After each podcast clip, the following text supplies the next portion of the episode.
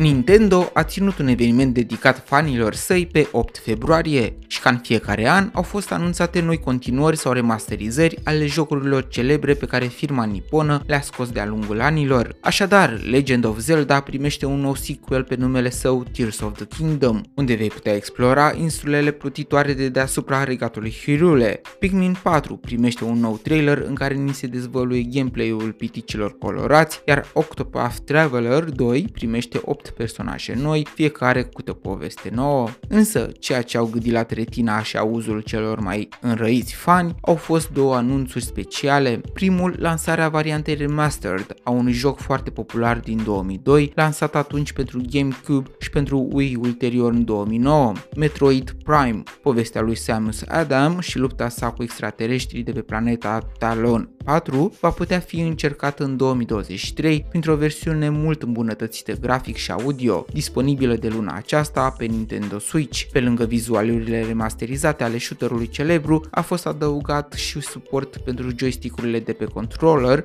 pentru a beneficia de o mai bună manevrabilitate a personajului.